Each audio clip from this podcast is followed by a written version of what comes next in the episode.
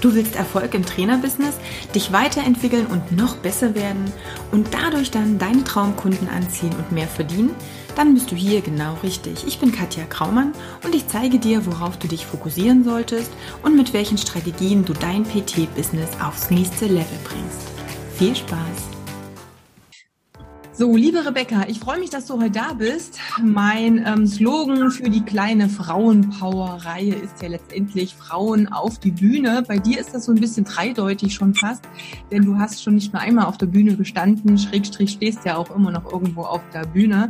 Aber ähm, weshalb ich in erster Linie natürlich auch die Interviewserie jetzt so ein bisschen mache, ist, um auch Trainerinnen ein bisschen mehr in den Fokus zu rücken, denn gefühlt haben wir da draußen doch immer noch so ein bisschen eine männerdominierte Trainer Trainerszene. Ähm, und ich glaube aber einfach, dass es ganz viel Frauenpower im Hintergrund gibt, die durchaus mal unter die Lupe genommen werden darf und vielleicht auch zukünftige Mut macht, um vielleicht auch mal diesen Weg einzuschlagen. Und deshalb wollte ich dich mal interviewen, denn du hast in deinem Leben schon ziemlich viel gerockt in verschiedensten Arten und Weisen und bist da ein sehr großes Vorbild, denke ich mal, auch für viele. Und Gott sei Dank ja auch in den Ausbildungen direkt präsent. Da kommen wir dann auch gleich nochmal drauf. Und ähm, ich will einfach mal damit starten, dass ähm, ich dich ganz grob vorstelle und du vielleicht ein bisschen tiefer reingehen kannst. Okay. Du ähm, hast nicht nur einfach den Job auch als Ausbilderin, anderen dein Wissen zu vermitteln.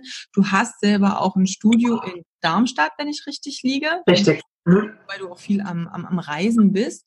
Du ähm, arbeitest ja eben auch für, für die ähm, IFAA oder für die IFA, wie auch immer man es ähm, nennt.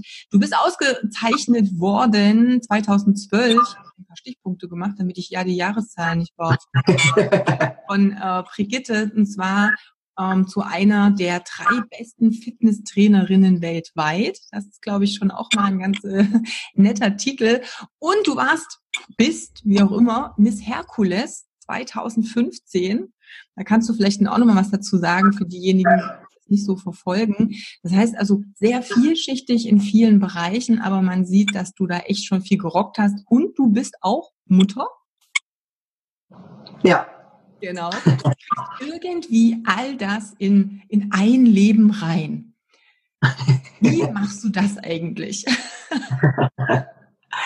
Ja, also hallo Katja, vielen, vielen Dank für die Einladung. Ich freue mich auch mit einer Powerfrau zusammen dieses Gespräch zu führen. Ähm, ich versuche jetzt mal von hinten aufzurollen, wie man das alles in ein Leben reinbekommt. Ich glaube, das weißt du auch selbst ganz gut. Ähm, das ist natürlich einerseits, gibt man schon private Zeit auf für sich, also mhm. wo andere wahrscheinlich im Café sitzen, ein bisschen bummeln gehen. Das heißt nicht, dass man nicht sein Leben genießen muss, aber umso mehr man gern erfolgreich sein möchte, desto mehr muss man Zeit investieren. Und wenn dann mal die Dinge laufen, die man über Jahre erarbeitet hat, dann ist es schwierig zu sagen, so jetzt mal nicht, mache ich mal nicht. Mhm. Weil einerseits machen die Dinge einem Spaß und ähm, man bekommt viele schöne Sachen angeboten und ähm, dann ist es auch schwierig, Nein zu sagen. Klar gibt es eine Art Work-Life-Balance, ähm, aber wie du schon sagst, ich bin da relativ vielschichtig. Wobei es für mich wichtig ist, dass ich mich nicht da jetzt in verschiedene Strukturen verrenne, weil ob es jetzt Personal Training ist, ob es Trainer ausbilden ist, also ob es Unterrichten ist oder ob es ähm, die Online-Classes jetzt gerade sind. Es geht immer eigentlich um Training geben, also immer um das gleiche Thema. Und ich bediene da schon viele verschiedene Menschen. Das heißt, einmal im Personal Training mit dem einen Studio, was du mir schon gerade nochmal äh, aufgezeichnet hast, wo ich denke, meine Güte, das hast du ja auch nochmal irgendwann mal gemacht. Das ist aber kein großes Studio, das ist ein ähm, exklusives Boutique-Studio für Personal Training in Darmstadt. Das gibt es jetzt seit sieben Jahren. Und da mache ich mein Personal Training drin. Ich habe halt schon vorher damit angefangen, wollte aber unbedingt was Eigenes machen, was aber überschaubar war. Mhm. Und habe aber dann auch in der Zeit für die IFA angefangen, also IFA, Internationale Fitness Akademie. Ähm, die gibt es eigentlich in verschiedenen Städten, auch europaweit oder auch weltweit. Und wir haben aber einen Stützpunkt in Mannheim, Heidelberg, die Ecke. Und für die bin ich Ausbilderin geworden. Aber es hat sich halt ergeben, weil ich dort meine Ausbildung gemacht habe, brav auch immer ganz viel selbst Conventions besucht habe. Und irgendwann mal kam es halt dazu, dass man mich gefragt hat. Und ähm, ja, und das ist halt immer, für mich ist es irgendwie eins, aber es ist halt nicht immer nur Person Training geben oder immer nur unterrichten, sondern äh, ich versuche das zu kombinieren, was natürlich durch die Reiserei äh, sehr zeitintensiv ist. Wir sind nach Hamburg gezogen im August, meine absolute Lieblingsstadt und ähm, man muss auch von hier auch wegkommen und dadurch, dass die Termine halt deutschlandweit sind oder auch teilweise Europa oder außerhalb von Europa, muss man sich da gut organisieren. Also wie ich das immer mache, ja, ich habe Hilfe von meiner Tochter, die mir braucht den Rücken frei mit anderen Dingen. Ich habe auch Hilfe von Freunden natürlich auch, aber generell äh, muss man das schon alles alleine wuppen und äh, man bekommt eine Routine rein. Also ich sag mal, umso mehr du das machst, desto äh, einfacher fallen dir gewisse Abläufe, aber du brauchst unheimlich viel Disziplin, dich auch jedes Mal dafür zu motivieren. Die Disziplin kommt ja vielleicht, weiß nicht, auch so ein bisschen aus dem Sport. Ich meine, du hast ja eigentlich schon irgendwie immer mit Sport zu tun gehabt, auch bevor du dich entschlossen ja. hast, gleichzeitig, äh, weiß ich nicht, in verschiedenen Standorten ein Business aufzubauen und durch die Gegend zu reisen, war der Sport ja auch in deinem Leben. Ich kannst du mal so die Anfänge mal so ganz kurz umreißen, auch so wie du diesen Weg eingeschlagen bist und ja, dich auch letztendlich für diese Karriere in dem Bereich auch entschieden hast, ja auch ganz aktiv. Genau, erstmal ja. ganz kurz, bevor ich drei Fragen in einer stelle. also im Endeffekt, ja, es kommt vom Leistungssport. Ich habe mit fünf Jahren angefangen äh, mit Handball, Tennis, Judo, Touren wurde es am Ende und mir hat das eigentlich alles Spaß gemacht. Und für mich war Sport immer ähm, der Ausgleich zu meinem, hört sich wirklich blöd an, aber ich hatte ganz schlimm als Kind Neurodermitis. Mhm. Und äh, man hat mir immer gesagt, oh ja, das Kind darf keinen Sport machen und äh, das darf nicht schwitzen. Aber genau das zu fühlen, dass ich was kann, dass es mir gut geht, dass es dem Moment von dem Juckreiz ablenkt, dass ähm, ich was erreichen kann. Das war irgendwie für mich wichtig und ich habe das auch schon ein bisschen natürlich in die Wege gelegt bekommen. Papa und Mama waren sehr sportlich.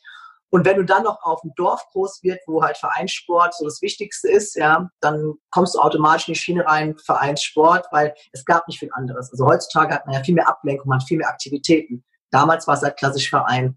Und da mich diese Sportarten alle interessiert haben, aber ich auch immer sehr ähm, leistungsorientiert war, habe ich natürlich das schon sehr ernst genommen. War nicht mhm. jeder Sportart gleich gut, aber in so Handball und äh, Judo war ich halt sehr schön, sehr gut, hat mir auch sehr viel Spaß gemacht. Und da habe ich auch schon gelernt, du musst dich disziplinieren. Also auch wenn du Schule hast, ich habe ja damals auch noch Schule gehabt, dann habe ich noch irgendwie nebenbei arbeiten müssen, als ich 18, 19 war. Aber trotzdem musst du halt deine Sporttasche packen, zum Training gehen weil das ist der Unterschied zwischen Fitnessstudio und Vereinssport. Beim Vereinssport musst du ins Training gehen, um am Wochenende zu spielen. Ja. Und du kannst nicht sagen, ich bin mal nicht da, weil du hast Teamkameraden, die verlassen sich auch auf dich. Und ähm, natürlich gehst du nicht auf den Platz, um einfach, also für mich war das Motto, dabei sein ist mhm. alles, ist für mich irgendwie uninteressant gewesen. Also du hast recht, es ist wirklich die Disziplin, jahrelang, wirklich 15 Jahre lang selber Leistungssport gemacht zu haben, also bis so äh, Anfang 20 war ich im Leistungssport und bin dann halt wirklich komplett weg davon, weil ich einfach nur Training gegeben habe. Und wenn du halt ähm, im Leistungssport Verpflichtungen hast, durch Trainingszeiten, durch Vorbereitung, durch Spiele und Reiserei, dann ist es schwierig in meinem Job, wo du halt im Fitnessstudio Training gibst, ähm, ganz normal 15 Uhr zu gehen zu sagen, jetzt gehe ich halb, ess was und gehe zum Training.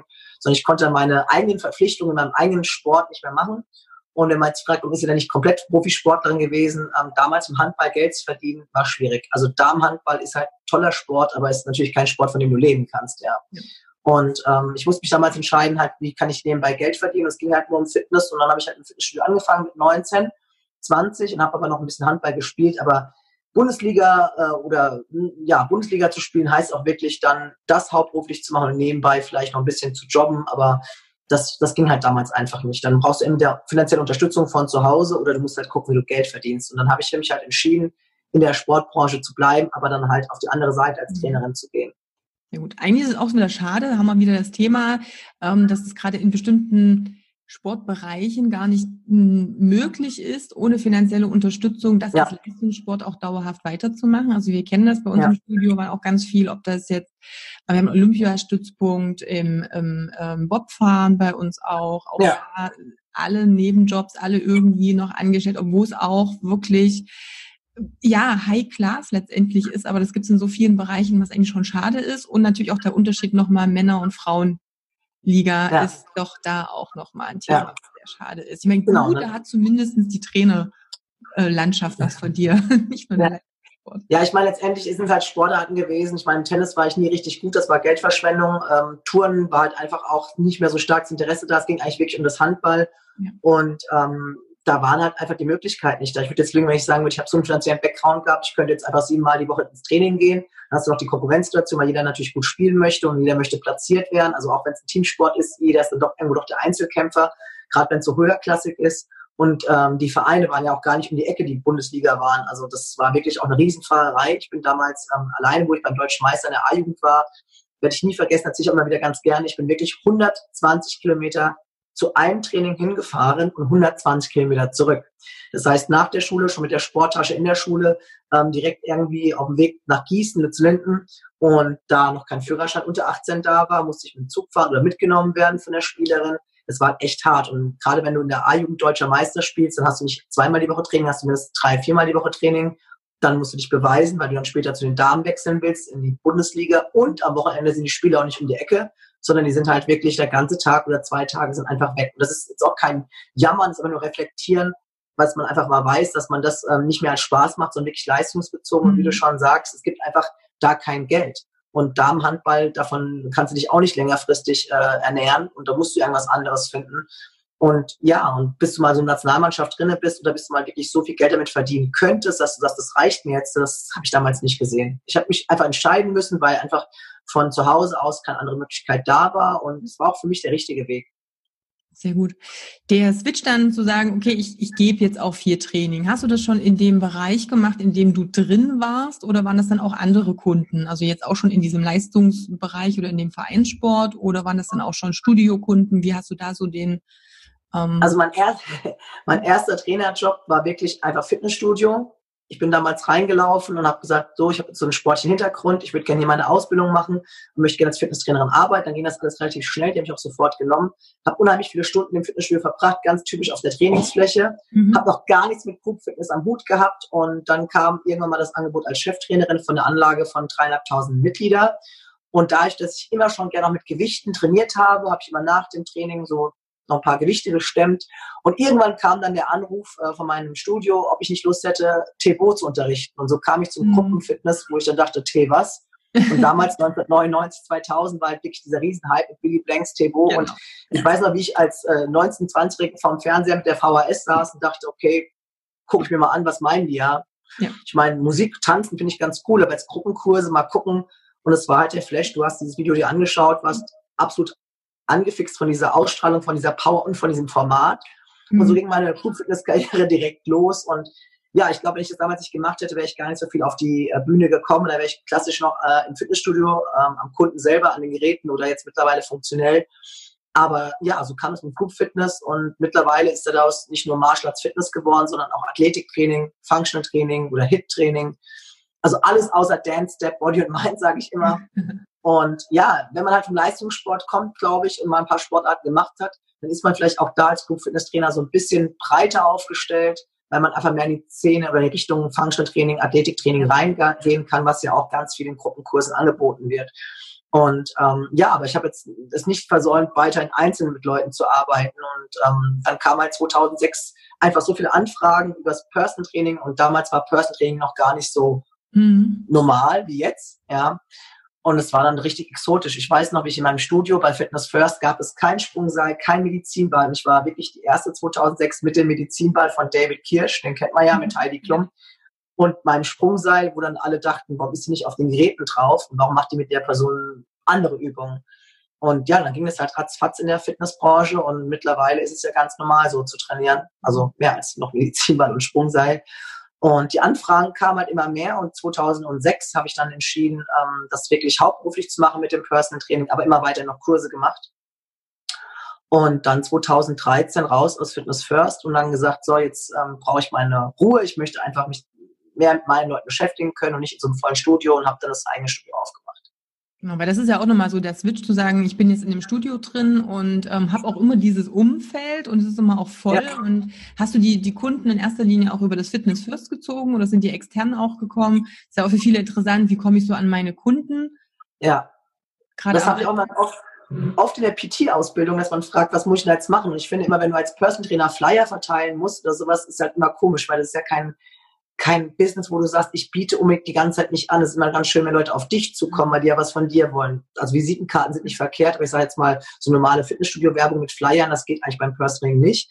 Sondern ich habe das eigentlich gezogen aus dem Group Fitness. Also das war wirklich so, dass man mich kannte, dass ich so viele Kurse gegeben habe, die Kurse sehr, sehr voll waren, viele Leute von außerhalb auch gekommen sind. Also Fitness First hat unheimlich viele Mitglieder in der Zeit generiert. Und wir hatten ja nicht nur einen Kurs mit Tebo, wir hatten sieben im gleichen Studio in der Woche. Und wenn man es wirklich fragt, wie hat die das gemacht? Also ich hatte zu dem Zeitpunkt keine Homepage. Ich hatte irgendwelche schlechten Visitenkarten. Ich glaube, ich habe einfach äh, authentisch und mit Herz und mit Leidenschaft und mit der eigenen Fitness vor allem auch damals zumindest war sie sehr gut, ähm, habe ich diese Kurse gemacht. Und das ist eine Eigenwerbung. Also du bist halt einfach echt für die Leute. Und ich kann ja auf dem Flyer alles an Ausbildung draufschreiben oder ich kann jedem was erzählen. Aber wenn Leute dich halt live erleben, die kaufen ja beim Person Training deine Person. Und das ist immer das, was ich sage. Wir können alle super ausgebildet sein und ein gewisses Fachwissen ist definitiv wichtig. Aber Fachwissen eignest du dir auch selber an, wenn du wirklich 20 Jahre in dem Job arbeitest dich dafür interessierst, ein paar Ausbildungen machst, aber auch selbst dieses Training an dir ausprobierst, es selber auch gibst und aus deinen Kunden heraus Dinge lernst. Also ja. die eigene Erfahrung.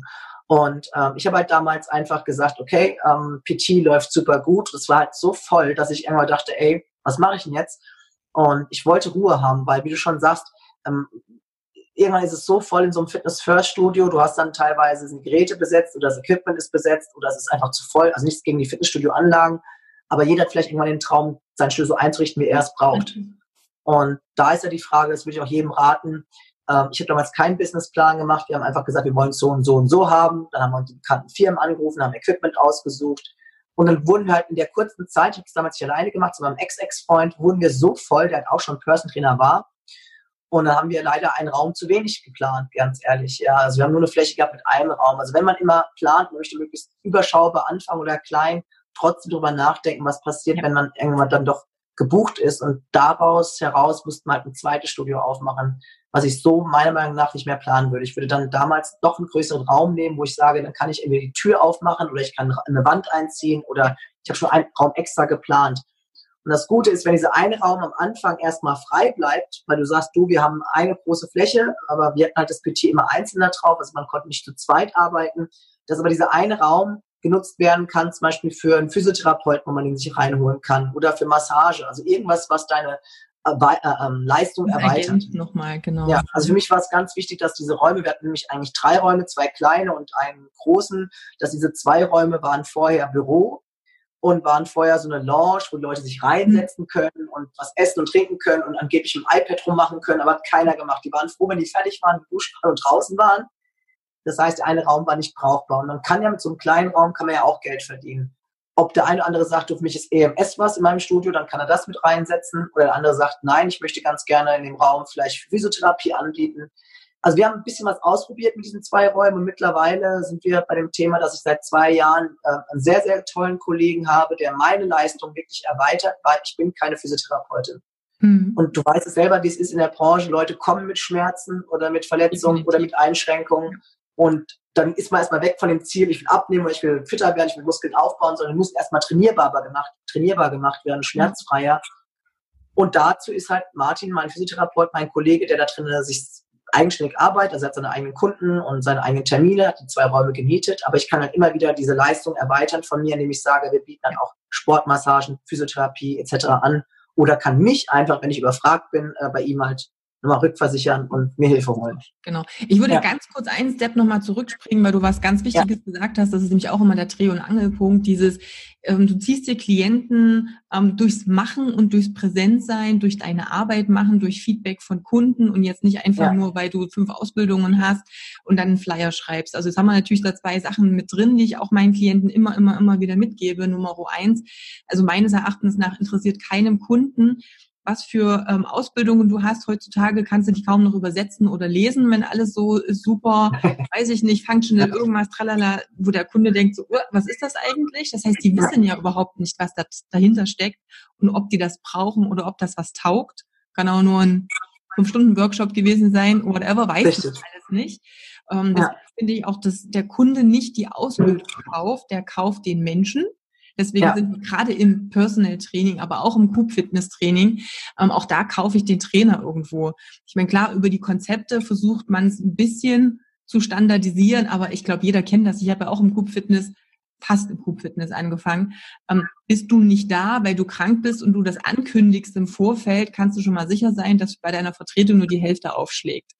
Äh, ja. am besten gar nicht erst sagen, dass man nicht da ist, weil Persönlichkeit einfach eine wahnsinnig große Rolle spielt. Und ich glaube, dass das wichtiger als jede Marketingstrategie ever ist, dass du deine Persönlichkeit in deinen Job reinbringst und darüber letztendlich die Kunden dich kaufen und du darüber das wirklich aufbauen kannst. Natürlich mit einem gewissen Know-how, klar, ähm, aber nicht zu unterschätzen, weil ganz viele Trainer, gerade wenn die anfangen, auch bei mir immer wieder fragen, ja, welche Strategie und was muss ich vorher planen? Und die zerdenken das und wollen irgendwie drei Jahresplan Marketing im Vorfeld haben und kommen aber nicht ins Umsetzen. Und ich glaube, unabhängig davon von der Erfahrung, die du im Training brauchst und im Umgang mit Kunden, das Business baut sich durchs Machen auf ja. auf dem Weg, den du beschreitest, da wird das größer. Ich habe auch, ich habe damals nicht entschieden, Personal Training zu machen. Bei mir war es letztendlich genauso, dass die Kunden am Anfang auf mich zugekommen sind.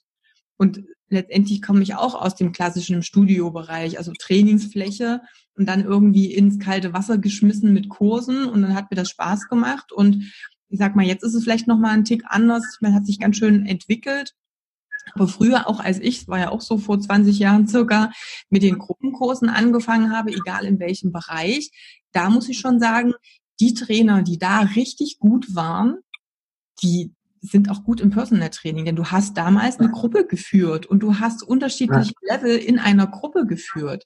Es war auch noch mal anders als jetzt, dass du nur auf der Bühne gestanden hast und vorgemacht hast in ja. dem Raum, sondern du hast ganz viel mit den, mit den äh, Kunden interagiert, korrigiert. Ähm, okay, du bist noch nicht so weit, du machst die, die Variante so, der andere, der weißt du, der ist schon zwei Jahre bei dir im Kurs, der kann das und das, dem gibt's eine schwierigere Aufgabe sozusagen oder Variante. Das war nochmal ein anderes Agieren auch mit den Kunden. Ich glaube, da war es natürlich super, aber einfach unter Machen entsteht der ganze Kram ja eigentlich. Du hast vorhin gesagt, ja, du bist da so ein Vorbild oder du hast schon so viel gemacht. Also ich, ähm, manche Leute sehen vielleicht ein als, ähm, dass man sich selbst darstellen muss, wenn man gerne auf die Bühne geht oder was auch immer. Also ich sehe das, ich sehe manchmal gar nicht selber, was ich vielleicht bis jetzt erreicht habe. Deswegen finde ich es mal so witzig, wenn man mir das so ein bisschen aufzählt, weil für mich war das immer selbstverständlich. Mhm. Und ich bin vor kurzem mal gefragt worden von jemandem, der, also ein Stalker auf ähm, Instagram, mein Instagram ist ja total beschissen, weil erstens wurde es gehackt und zweitens ist mir das auch zu anstrengend. Ich meine, ich poste zwar viel, aber Jetzt richtig professionell ist das ja nicht. Aber da bin ich gefragt worden, ähm, wem ich was beweisen will. Also ich möchte keinem was beweisen. Ich nehme einfach meinen Job ernst. Mhm. Und ähm, es macht mir Spaß. Klar, es gibt auch Phasen, wo man denkt, okay, das war jetzt nicht so spaßig oder der eine oder andere Kunde ist anstrengender, als man eigentlich sich wünscht. Oder man hat irgendwas anderes, was einem als Stein in den Weg gelegt wird. Und gerade diese Fitnessbranche oder gerade die, ähm, ich bin immer sehr ehrlicher Mensch, gerade die Branche unter Presentern und so weiter ist ja auch immer oft so dieses, leichte, oh ja, alle sind toll und mhm. super, ja. Ich bin dann immer jemand gewesen, hat mir einfach Kurse gegeben, habe ich mein Bestes gegeben. Das ist halt die Kombination aus diesem Leistungssport. Also klar macht es Spaß und es motiviert, auf die Bühne hochzugehen. Aber ich habe mal von einem Ausbilder gehört, Rebecca, du musst halt genauso gut arbeiten, als würden nur fünf Leute stehen. Und ich meine, ich kann das ganz gut. Ich kann äh, jetzt in den Flieger einsteigen und freue mich, dass man mich nach Moskau einlädt. Da stehen einfach mal 200, 300 Leute da, mit die, die extra wegen mir da sind. Aber gerade komme ich zum Beispiel von einem Kurs, wo halt morgens ähm, um 11 Uhr jetzt mal Leute dabei sind, die ähm, etwas älter sind, mit mir einfach ein bisschen Stretch und Relax machen wollen. Ja. Also ich kann mich da ganz gut anpassen und ich probiere halt immer jedem zu sagen, wenn du was erreichen möchtest, ob es jetzt mehr Beweglichkeit ist, mehr Fitness ist, Gewicht verlieren willst, dann musst du auch was reingeben. Und deswegen, das ist das Ernstnehmen für mich. Und ähm, jetzt einfach nur Stunden abzuspulen, das mache ich nicht. Also das, das funktioniert nicht. Geht aber auch nur so gut, wie auch der, der Kunde im Training auch mitmacht. Also das finde ich mal ein bisschen schade, das sollte man auch erwarten, äh, dass es immer von alleine geht. Nein, es ist, ähm, also die Kunden, die alle erfolgreich waren, und es waren jetzt schon ein paar Kunden in den äh, 14 Jahren Personal Training, die haben unheimlich viel selbst dazu beigetragen. Ich kann ja nur Wissen vermitteln und ich kann ja nur motivieren, aber das kennst du vielleicht auch selber. Wenn ein Kunde halt permanent das nicht macht, was du sagst, oder kein Interesse zeigt oder nicht strebsam ist, dann lässt du auch von dir weniger Energie da rein irgendwann mal. Und ich merke, du kannst auch nicht die Verantwortung übernehmen. Also du kannst nicht ja. das machen und nicht die Verantwortung, also die Eigenverantwortlichkeit. Das kannst du nicht. Ja, wenn es dann halt auch an den einfachsten Sachen scheitert, wo du sagst, ey, mach mal das, besorg dir mal das oder melde dich mal zurück oder sowas und es kommt halt nichts zurück, dann denkst du dir auch, okay, das ist dein Geld, meins ist es nicht und du wolltest was von mir und aber es, wie gesagt, es gibt super viele Kunden, die äh, unheimlich viel erreicht haben und die dann immer Danke sagen, aber ich sage immer nicht Danke dir, weil du hast mir den Job ja einfacher gemacht. Ja. Und ähm, wie du schon vorhin sagtest auch, wir sind ja durchs Trainieren mit Menschen hast du eine soziale Fähigkeit bekommen im Group Fitness. Also Empathie. Du kannst die Leute verstehen, du siehst, wie sie mitmachen, du hast eine Kommunikation, du hast verschiedene Menschen, auf die du dich einstellen musst, auch wenn es Group Fitness ist. Du hast ja schon mal Erfahrungen gesammelt. Und ich glaube, die Kombination hat mir sehr viel gebracht, anstatt jetzt zu sagen, ich habe drei Millionen Ausbildung, weil du hast es auch schon aufgezählt, der Kunde kann mit den ganzen Namen der Ausbildung ja gar nichts großartig anfangen. Das heißt nicht, dass Ausbildungen schlecht sind. Mhm. Gerade wenn ich mich in irgendein Thema spezialisieren möchte, muss ich mir Background holen. Und es gibt ja unzählige Fortbildungen mittlerweile. Aber auch das ist schade eigentlich, weil ich kannte damals noch ein paar Akademien, die Hand und Fuß hatten und mittlerweile kannst du ja wirklich in so einem paar Stunden Workshop deine, deinen Trainerschein machen und das ist dann schon irgendwo äh, ganz schön verantwortungslos, weil das funktioniert natürlich nicht. Ja. Und das muss, man muss Zeit haben, man wird nicht von heute auf morgen der Superstar-Trainer, dafür gibt es äh, zu viele gute Trainer. Und ähm, ich glaube, du verkaufst einfach dich immer selbst am besten, wenn du möglichst auch konstant bist. Also wenn du nicht irgendwie eine Phase hast, wo ich gebe jetzt mal ein Jahr lang Gas und ein Jahr lang lege ich mich jetzt wieder zurück und so weiter. Du musst halt immer am Ball bleiben, weil gerade diese Branche hat so viele. Und wenn du gut gebucht sein möchtest, ob jetzt als Person Trainer oder als Referent oder Presenter, dann musst du diese Disziplin aufbringen, das mehrere Jahre auch durchzuziehen. Genau. Und das ist natürlich äh, insgesamt nicht nur im, als Trainertätigkeit sowieso so, sondern es ist natürlich auch in der Selbstständigkeit. Das heißt, auch so ein Studio Richtig. aufzubauen. Da kann ich auch nicht sagen, oh, jetzt habe ich mal die Idee. Und nach einem Jahr ist so, warum läuft das jetzt nicht von alleine? Auch das ist natürlich ja. klar, läuft es in dem Sinne dann mal von alleine, wenn du so gute Arbeit machst, dass natürlich auch Kunden, wie du schon sagst, zu dir kommen und du nicht immer wieder dafür werben musst. Aber auch das ja erfordert ganz viel Fokus und Disziplin in dem Bereich und dann musst du einfach auch gucken, was du möchtest und in welche Richtung das geht. Das hört, das hört sich vielleicht auch blöd an, aber ich habe mir schon Gedanken gemacht, warum unsere Homepage seit einem Jahr vom Area 2, die gibt es gar nicht, weil ich habe auch den Anspruch gehabt, ich will eine ganz tolle neue machen, die alte wurde geschlossen, aber umso höher der Anspruch, desto mehr denkst du dir, oh nee, ich warte nochmal, ich überlege nochmal und ich gucke mal wo. Ja. Äh, dann habe ich äh, Visitenkarten, die ich ab und zu mal rausgebe, aber ich gucke halt immer, dass ich das gewisse Level an, an Kunden habe, und wenn dann eins oder zwei Leute wegfallen aus irgendeinem Grund, dann lustigerweise kommen die relativ schnell wieder, ohne dass man was tun muss. Und ähm, ich weiß ja, wie Leute ich aufnehmen kann bei dem, bei dem Pensum, was ich leiste. Also wir haben es jetzt so gehandhabt nach Corona oder Corona kam halt dazu. Ich habe jetzt gar keinen Trainer mehr, ich mache das allein, ich mache montags bis mittwochs Online-PT. Und das ist das, was auch ich jedem empfehle, weil diese Kunden, die auch schon mit dir länger trainieren, wenn die im Urlaub sind, wenn die selber keine mhm. Zeit haben und du bist ein Trainer, der alleine ist, du musst diese Stunden ja nachholen. Ich weiß nicht, mit welchem System manche Trainer arbeiten, aber wenn Stunden im Voraus bezahlt worden sind, müssen die abgearbeitet werden. Umso länger sie brauchen, ist es schlecht, weil einfach kein regelmäßiges Training für den Kunden da ist und für dich ist es schlecht, weil du einfach auf dein Geld warten musst, bis du wieder eine Rechnung stellen kannst. Ist ganz ehrlich so. Also müssen Stunden in beide Richtungen äh, für den Kunden und für dich funktionieren. Und durch das Online-PT, also ich habe Leute die jetzt im Urlaub waren, die haben im Urlaub trainiert oder Leute, die gesagt haben, du an dem Tag kann ich nicht, kannst du an, an dem anderen Tag. Und wenn du halt alleine bist und noch nicht mal beim Studio wohnst, ja, dann ist halt Online-PT natürlich super. Ersetzt natürlich nicht immer das richtige PT, aber wenn du ein Typ bist, der vor der Kamera sprechen kannst, das gut korrigieren kannst, die Leute sich nicht ganz so blöd anstellen.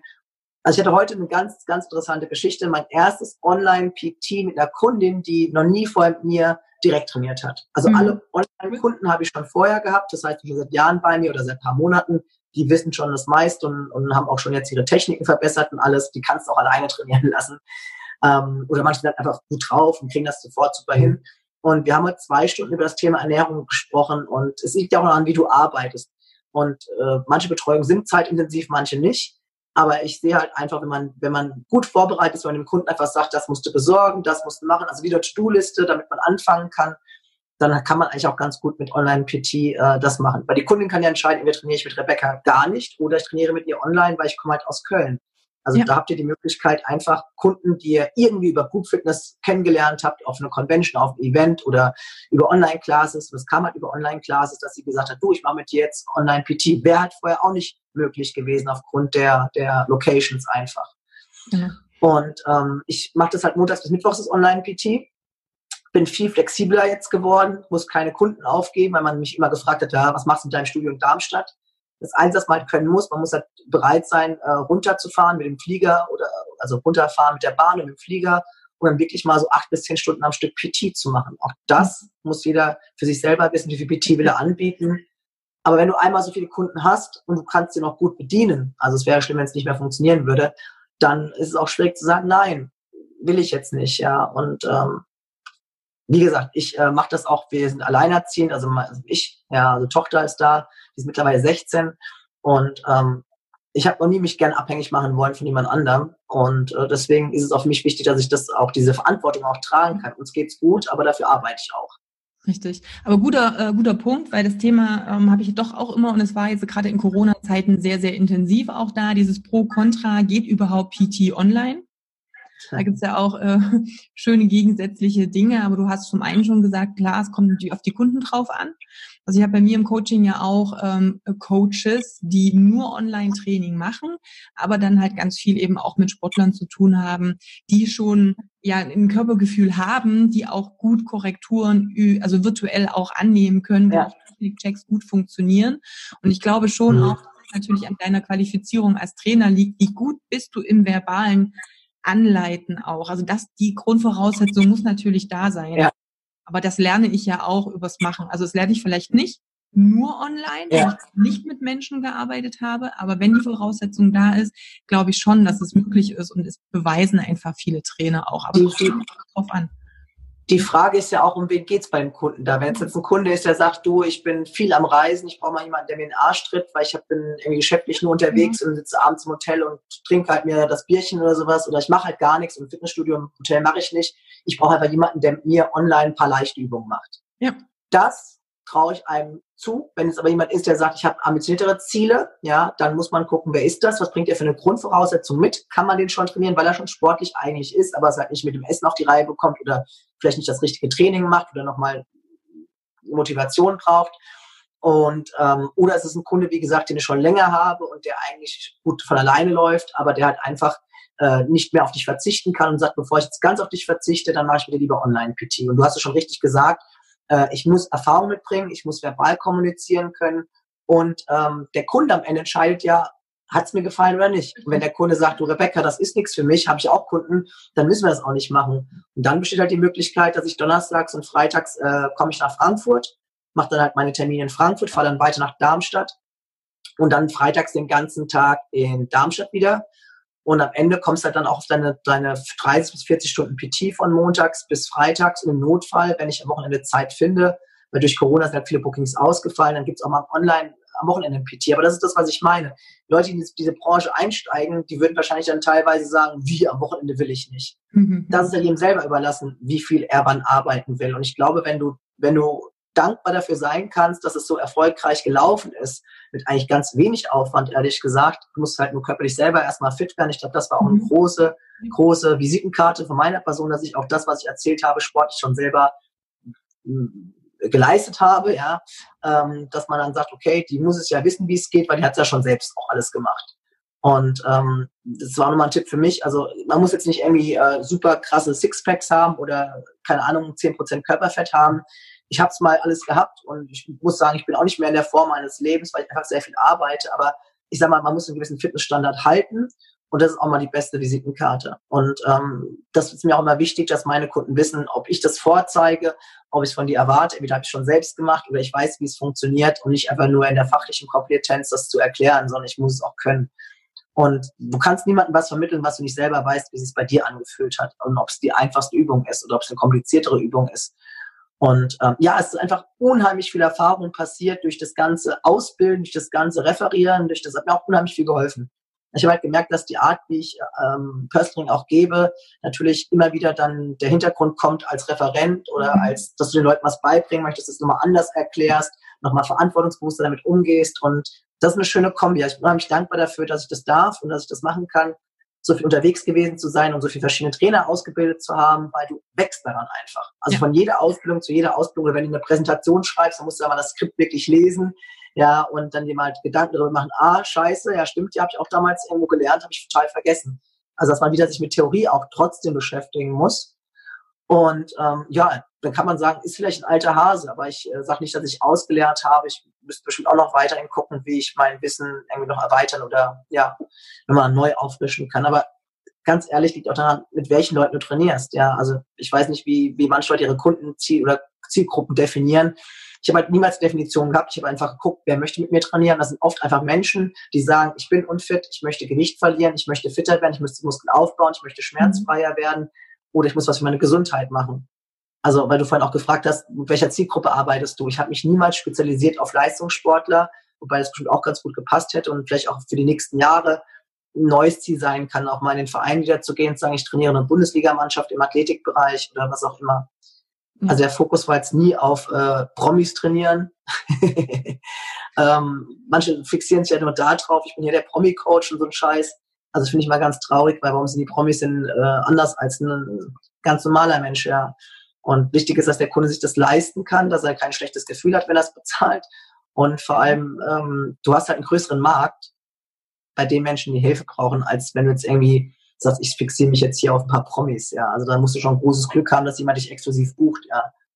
Aber wichtig fand ich jetzt auch nochmal die, ähm, die Aussage, dass du ja auch lernst, während du Ausbildungen gibst. Also das ist auch so, das, was ja. ich total liebe. Also ich mag das auch super. Also auch das Unterrichten selbst, das war für mich immer, ich, du steigst noch mal tiefer ein. Ob das jetzt Seminare ja. sind, die du äh, gibst, Workshops, ob das jetzt sogar auch für Endkunden ist, auch da, wenn du dich noch mal mehr in dieses Erklären und dieses Warum. Also wir haben bei uns in der Kraba ja auch ganz viel ähm, Workshops, auch Wochenend-Workshops, auch trotzdem für Endkunden, wo auch zum Teil Trainer und Endkunden gemischt drin ja. sind, was auch immer sehr spannend ist, weil du dann entweder anders erklärst, der Trainer, der mehr so fachsimpeln möchte, ist nochmal anders, aber ich finde auch, dass dieses in der Lage sein, ähm, gerade dieses Fachchinesisch auch gut auf Endkundensprache um übersetzen, umzuwandeln, dich nochmal weiterbringt. Also du darfst nochmal ganz anders da in dieses Metier reingehen. Also ich finde das auch sehr, sehr wertvoll und würde auch jedem Trainer den Tipp geben, sich damit mal zu beschäftigen und nicht einfach nur eine Stunde zu machen und die, die Übung zu erklären, sondern es wirklich auch mal tiefer einzusteigen in dieses ja. ganze Drumherum, ähm, was da ist. Also man lernt dann selber auch noch mal viel, viel mehr. Auch von den Fragen, die kommen. Was ja oft kommt, ist so die Frage, das habe ich auch meinen, meinen Aus, also die Leute, die in die Ausbildung gehen zum Person Trainer, wenn ich sage, ihr müsst euch eure Zielgruppe definieren. Vielleicht sagt ihr, okay, ich habe die Zielgruppe bei mir, das sind Leute, die vorwiegend abnehmen wollen, also spezialisiere ich mich auf dauerhafte Gewichtsreduktion. Oder ich bin derjenige, der in den Bereich äh, Kraftsport geht. Also letztendlich ist es ja so, du musst dich an den Bereichen auskennen. Genau. Und bei mir war es halt so, ich habe das ganz gut abdecken können durch den Kraftsport selber, weil du vorhin meintest, ja, äh, bis Herkules Olympia, also ich habe halt mal ein paar Gewichte bewegt. Das war damals die äh, Geschichte in der Baba, das ist eine Fitnessklasse, wo du halt deinen Körper präsentierst. Auf diesem Körper musst du halt definitiv sehr viel Gewichte jeden Tag bewegen, also Kraftsport machen, Bodybuilding und strenge Diät, also Wettkampfdiät. Und das war halt auch wieder diese Disziplin. Ich mache das ja nicht zum Spaß. Wenn ich dabei bin und ich habe vielleicht ein bisschen Talent in die Wiege gelegt bekommen, dann möchte ich es auch schon gewinnen. Und dann habe ich damals diese Sachen gewonnen. Das hat auch nochmal natürlich gepusht. Ja, also Miss Hercules Olympia, Deutsche Meisterschaft und Weltmeisterschaft. Und da war die Frage, okay, was machst du jetzt damit? Ähm, gehst du weiter als Profi nach USA? Gleiche Thema wieder wie beim Handball, mhm. Geld.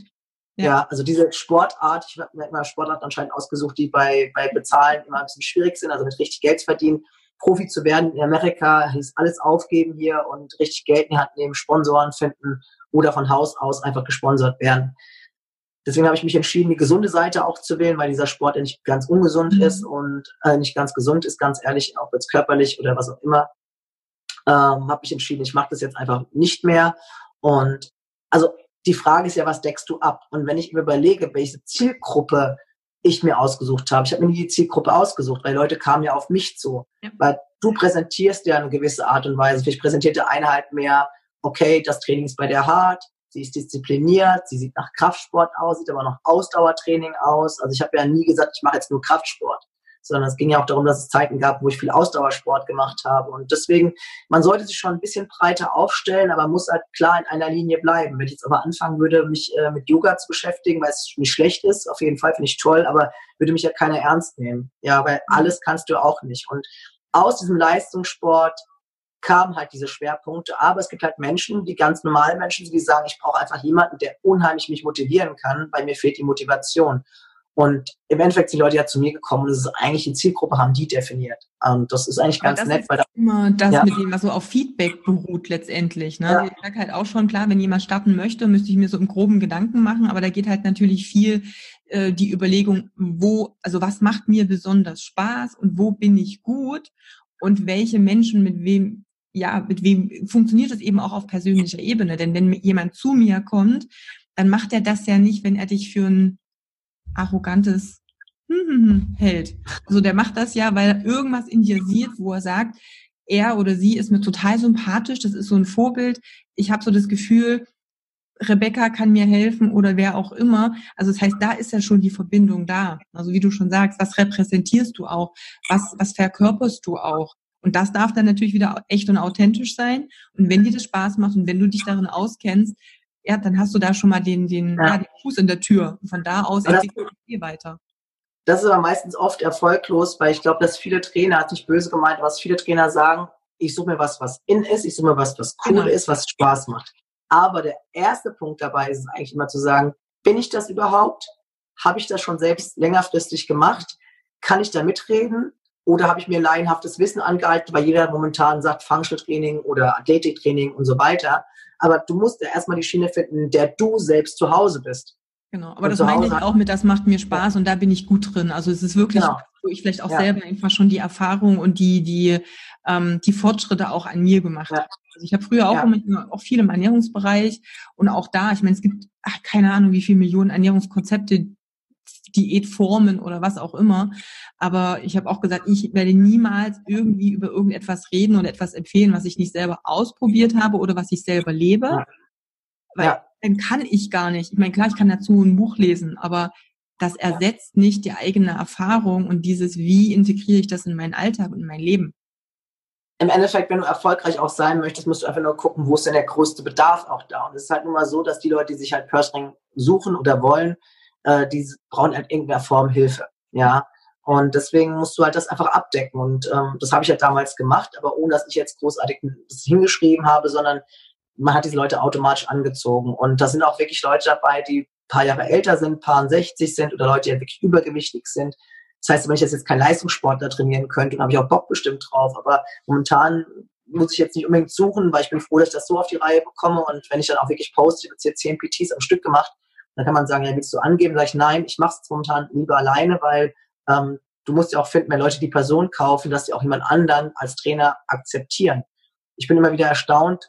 Klar kannst du dein Konzept so aufbauen, dass du sagst, von Anfang an gibt es hier zwei, drei weitere Trainer, du wirst einfach zugeteilt. Diese Studios gibt es ja auch. Nur ich habe halt immer mich als Person verkauft. Mhm. Und ähm, ich habe mir jetzt einfach überlegt, das läuft jetzt sehr, sehr gut mit dem Online-PT und mir selber. Klar fragt man sich, was wird passiert, wenn du krank wirst oder wenn es dir mal nicht gut geht. Ähm, ich versuche mir darüber keine Gedanken zu machen. Momentan ist das so, wie es ist. Und klar wäre es schön, mal wieder jemanden zu finden, der ähm, einen unterstützen kann. Aber momentan merke ich einfach, dass ich das toll finde, dass es so läuft, wie es ist. Und da muss man mal schauen, wie es, wie es natürlich auch ist mit der Reiserei wieder, weil jetzt momentan sind die Online-Bookings, äh, Online-Bookings, die Wochenend-Bookings äh, nicht mehr so da, wie sie mal waren. Das kommt jetzt hoffentlich alles wieder. Und ja, manchmal frage ich mich auch, wie hat das funktioniert. Ich war 2017, das werde ich nie vergessen, habe ich mal die Wochenenden gezählt, wo ich am Ausbilden war, auf dem Kongress war, in einer anderen Stadt war und das waren halt 49 Wochenenden. Ja. Und jetzt kann man sagen, wäre schneller das. gewesen zu zählen, welche du wirklich frei hast, falls du dich hättest erinnern können. Ja. 52 Wochen im Jahr. ich habe auch mal die Tage dazu gezählt, weil manchmal sind die Bookings ja zwei Tage oder sogar drei Tage, wo wir ausbilden. Ja. Oder manchmal bist du für eine Woche in der Fitnessweek weg. Und ich versuche das auch, um die Frage zu beantworten, die meisten, wie macht ihr das mit dem Kind?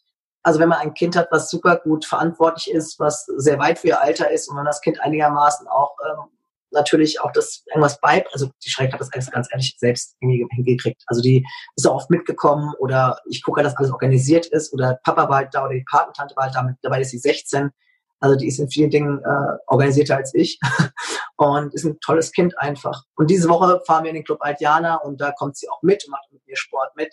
Also ich versuche schon, dass sie überall mitgehen kann. Das ist immer schön, dass der Veranstalter auch da sehr, sehr offen ist und sagt, ja, kannst du mitbringen, ist kein Problem. Aber ähm, wenn das Kind es auch nicht anders kennt, ich glaube, es ist immer schwieriger als Frau. Wenn jetzt ein Mann so viel reisen würde, würde man wahrscheinlich nicht darüber nachdenken. Ja, ja richtig. Ja, kommt die Frage ja. oft ja gar nicht auf. Aber gut, sie war ja auch mal kleiner. Ich meine, sag mal, zehn Jahre zurück, ist ja auch nochmal eine Nummer, warst du trotzdem schon selbstständig. Ähm, wie war das da? Oder gab es so Phasen, wo du gesagt hast, boah, es ist doch nicht einfach, ich bin mir jetzt nicht 100% sicher, ob das der richtige Weg ja. ist? Gab es sowas auch? Ja. Ähm, na, sagen wir es mal so. Die Frage war eher sagen, hätte ich jetzt mal weniger arbeiten sollen, oder mir mehr Zeit nehmen mhm. sollen. Aber ich bin auch jemand, der unheimlich vieles auf einmal machen kann. Also zum Beispiel, wenn ich jetzt auch da bin, dann sage ich nicht direkt, ich brauche jetzt mal meine Ruhe oder lass mich mal jetzt einfach, sondern macht man schon mit seinem Kind was zusammen damals, wo sie halt jünger war, war halt immer der Papa in der Nähe. Das habe ich halt auch gemacht. Und das ist halt immer so Sachen, die sehen halt die anderen Menschen nicht. Mein Papa ist halt der, der zuverlässigste Mensch der Welt. Als schräg kleiner war, mein Papa hat genau neben dran gewohnt. Als wir umgezogen sind, hat mein Papa eine Wohnung in der Nähe bekommen. Also mein Papa hat mich unterstützt. Der war halt immer dann da. Dann ist Sharif halt älter geworden. Dann war, wenn ich länger weg war, die Patentante da oder sie war bei, bei, bei Freunden mal, also guten Freunden. Also Sharif war nie in der Situation, wo man sagt, um Gottes Willen, ja, und ähm, jetzt mittlerweile ist es mit 14, 15, 16 natürlich noch einfacher, aber es liegt auch wirklich am Kind selber. Wirklich? Alles gut. Also ich bin echt dankbar. Und wenn ich jetzt nicht so junge Mutter geworden wäre und jetzt ein Kind hätte mit drei, vier, fünf Jahren wird die Welt anders aussehen, weil die Leute denken ja immer so eine Karriere, die geht von heute auf morgen. Also wenn man nicht irgendwie ähm, eine Vitamin B-Spritze hatte oder einfach, tut mir leid, Leute in den Arsch gekrochen ist, dann dauert es halt ein bisschen länger. Ja, und ich, also auf was ich wirklich stolz bin, ich äh, habe mir das erarbeitet. Und ähm, bin aber auch dankbar dafür, das habe ich auch oft bei Postings reingeschrieben, dankbar, thankful und man darf nie vergessen, woher man kommt. Und deswegen, ich wollte auch damals gar nicht meine Kunden irgendwie äh, lassen, weil mich oft die Leute fragen, ja, baust du die nicht in Hamburg auf? Da sind Kunden dabei, die habe ich seit fünf, sechs, sieben Jahren, seit zehn Jahren, seit drei Jahren. Mit manchen Kunden fahre ich privat in Urlaub, mit manchen Kunden, die haben mir schon geholfen in Situationen, wo es mir nicht gut ging. Da sind wirklich gute Freundschaften entstanden und solche Kunden findest du selten. Weil genauso gibt es wieder Kunden, die siehst du für zwei, drei Monate, die sind auch nicht mehr am Ende dann da, du hörst auch nichts, mit manchen hast du vielleicht nicht so gutes Verhältnis. Und ich möchte das, äh, solange ich das schaffe, beibehalten, dass ich diese Kunden auch nicht im Stich, also Kundenschützlinge im Stich lasse, weil das sind einfach tolle, tolle äh, Be Be Verbindungen auch außerhalb äh, des Trainings passiert. Und dafür bin ich echt dankbar.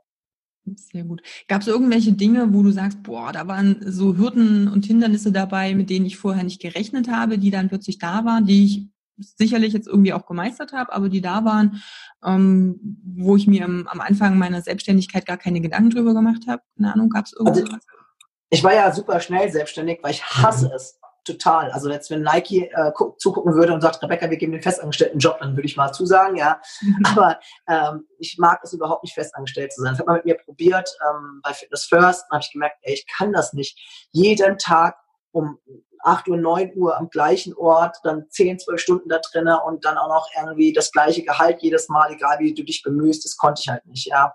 Und ähm, die Fehler, die ich gemacht habe, ist natürlich, dass ich oft nach Dingen entscheide, die mir einfach gefallen. Und ich habe damals, als ich Studio aufgemacht habe, unheimlich viel Geld in die Hand genommen. Also ich habe wirklich, mhm. man hört ja immer so nur 120 Quadratmeter. Also ich kann dir sagen, was das alles einzeln kostet, jeden einzelnen beschissenen Preis.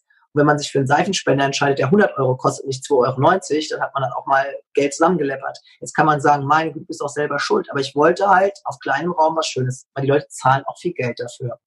Und ähm, dann habe ich irgendwann gemerkt, meine Güte, du hast eigentlich an vieles gar nicht gedacht. Weißt du, was kostet so ein Vertrag in PT aufzusetzen, dass es vom Anwalt begläubigt ist? Was kostet die Markeneintragung? Aha, die Pavi-Gym-Matten kosten doch ein bisschen mehr, als du denkst. Und dann denkst du, scheiße, es kostet mich alles mehr. Und das war halt natürlich äh, nicht so gut. Das würde ich heute anders machen.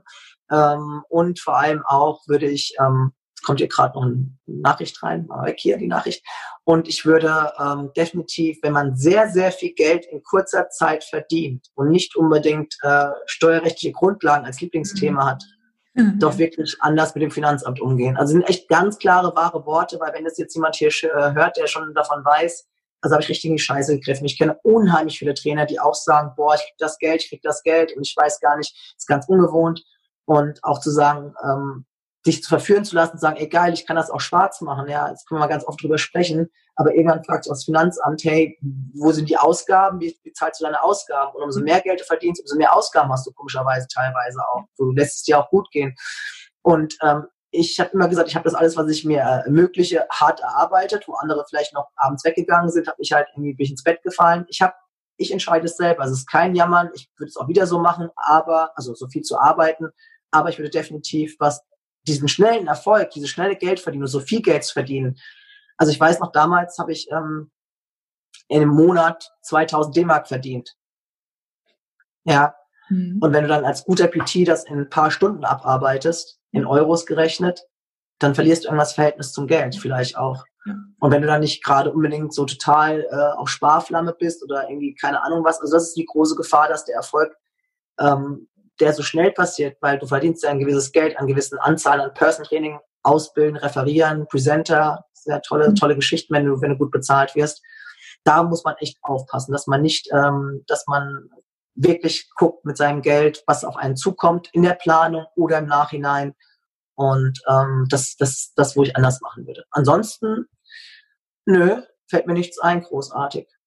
Aber das ist ja cool und da haben wir auch gleich ein paar Tipps mit drin und das sehe ich halt auch immer wieder klar. Ich sag mal, wenn ich Trainer bin, mich in dem Bereich ähm, selbstständig machen möchte, dann habe ich nicht unbedingt einen Finanz-Background oder einen Steuerberater-Background und Co. Aber halt da auch wirklich offen zu sein, was gehört denn noch alles mit dazu und ich lasse mich da eben auch mal ein bisschen beraten und ähm, klar, wichtig, ne? auch bei Studios aufbauen. Ich glaube, das Thema habe ich oft im, im, im Podcast, wenn jemand eigenes Studio hat, dass er dann sagt, oh, es ist schon so ein bisschen wie eine eigene Spielwiese. Man kauft dann auch alles, was man so selber gerne möchte. Am Ende stellt sich dann heraus, vielleicht hätte es auch das ein oder andere gar nicht unbedingt sein müssen oder man kauft mehr die Geräte und die Qualität der Geräte für sich selber und hat das Gerät wahrscheinlich nur zweimal mit dem Kunden benutzt und es ist selber eigentlich so, auch das ist natürlich immer so ein Ding, ne? Kennt, glaube ich, jeder, weil klar, das ist halt auch geil, wenn man so das das Gefühl hat, boah, ist mein Spielzeugladen. Ne? Da kann ich jetzt. Ich meine, im Endeffekt, wenn du diese Gerätschaften, die du dir angeeignet hast, auch nutzt, wie du schon sagst, genau. also da brauchst du auch Personal für. Ich will jetzt keinen Namen nennen von Gerätschaften, aber ich habe zwei Geräte im Kopf, die haben zusammen 32.000 Euro gekostet. Äh, das würden wir nie wieder reinholen. Ja, weil wir im Endeffekt einfach nicht die Zeit dazu haben, das so, so zu bedienen. Ja, und es war damals schön, weil du überlegst, was kannst du in so ein kleineres Studio mit reinpacken, damit es eine gute Wertigkeit hat und Leistung erweitert aber im Endeffekt brauchst du es denn wirklich? Wenn ich jetzt überlege, hm. ja, und dann überlegst du dir, hm, eigentlich hätte es auch mit dem einen Gerät auch ohne funktioniert, bei dem anderen hättest du Personal gebraucht. Ist auch überhaupt gar nicht dein Gerät, ehrlich gesagt. Also ich möchte jetzt keine Gerätefirma schlecht reden, aber es kommt immer darauf an, mit wie vielen Menschen du was bedienst und ob du wirklich auch in deinem äh, Programm das auch wirklich so oft einsetzt, ja. Und ähm, die Fitnessbranche ist halt unheimlich teuer.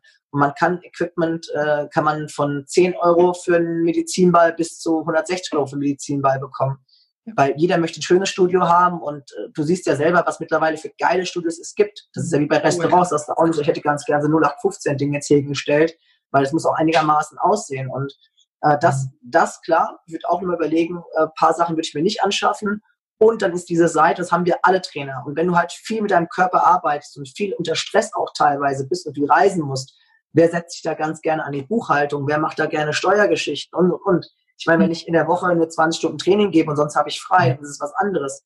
Aber wenn du halt montags bis freitags von morgens bis abends Training gibst und auch deine Tasche packst und am Wochenende unterwegs bist und noch Powerkurse gibst und noch deine Tochter hast und noch ein schönes Zuhause hast, dann äh, bleibt nicht viel Energie übrig.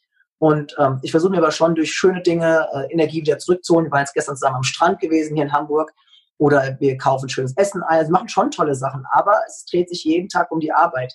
Mhm. Das ist auch der Punkt dabei, wenn du einigermaßen bekannt bist und natürlich in die Schiene Person Training und ähm, Presenter arbeitest oder irgendwie als Fitnessperson bekannt bist, du hast ja von allen Seiten kommt jeden Tag eine E-Mail, eine SMS oder irgendein Angebot. Ja. Das musst du auch erst nochmal beantworten. Und äh, meine Liste ist immer voll. Ich habe mir das selbst äh, angeeignet oder zugemutet. Ich wollte es ja auch so, aber es kostet halt echt viel Zeit. Wenn Leute denken halt immer, du machst nur Purse Training, das war's dann. Nein. Und ähm, Gibst ja. du Sachen ab? Also wir hatten ganz am Anfang ja drüber gesprochen, weil äh, als wir angefangen ja. haben, gab es wieder, wie es manchmal so ist, so ein paar kleine technische Schwierigkeiten. Dann hast du schon gesagt, na Gott sei Dank habe ich da auch nochmal eine Kuh, die sich ähm, gerade bei diesen ganzen Online-Classes, jetzt war es ja sehr, sehr intensiv, auch in der Corona-Zeit, aber du machst jetzt ja auch ganz viel online. Da hast du ja auch für dich was gefunden, wo du auch sagst, hey, ich bezahle Geld dafür, aber ich muss mich ja. dafür, darum nicht kümmern. Da kannst du ja. vielleicht gleich noch was dazu erzählen und vielleicht auch ja. noch andere Sachen abgibst, weil ich glaube, dieses Abgeben von, dafür habe ich zum einen keine Zeit, aber es ist vielleicht auch nicht unbedingt meine Expertise, ist auch was, was man im Kopf haben darf, wenn es um eine Selbstständigkeit geht und sich ein bisschen ja. Freizeit erkaufen. Ja, also ich bin, ich habe gewisse Sachen, man kann ja nicht alles können. Und ich bin so jemand, als es dann darum ging, in der Corona-Zeit sich irgendwie Technik anzueignen, damit man schön online irgendwas aufnehmen kann. Also das Höchste, was ich mir gekauft habe, war ein Handystativ, was ich mittlerweile auch schon kaputt gemacht habe. Ich muss ein neues bestellen. Ja.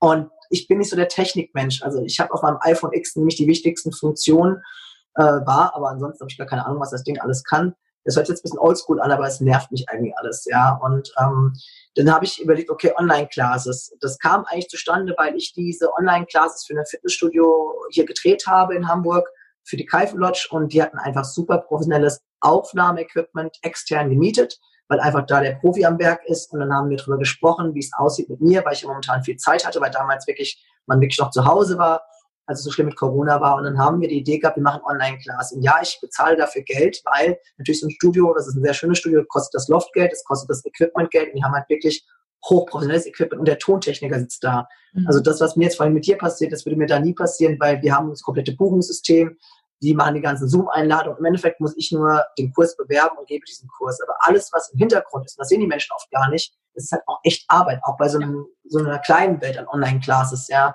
Und das muss auch ständig beworben werden, das muss in der Buchhaltung stimmen.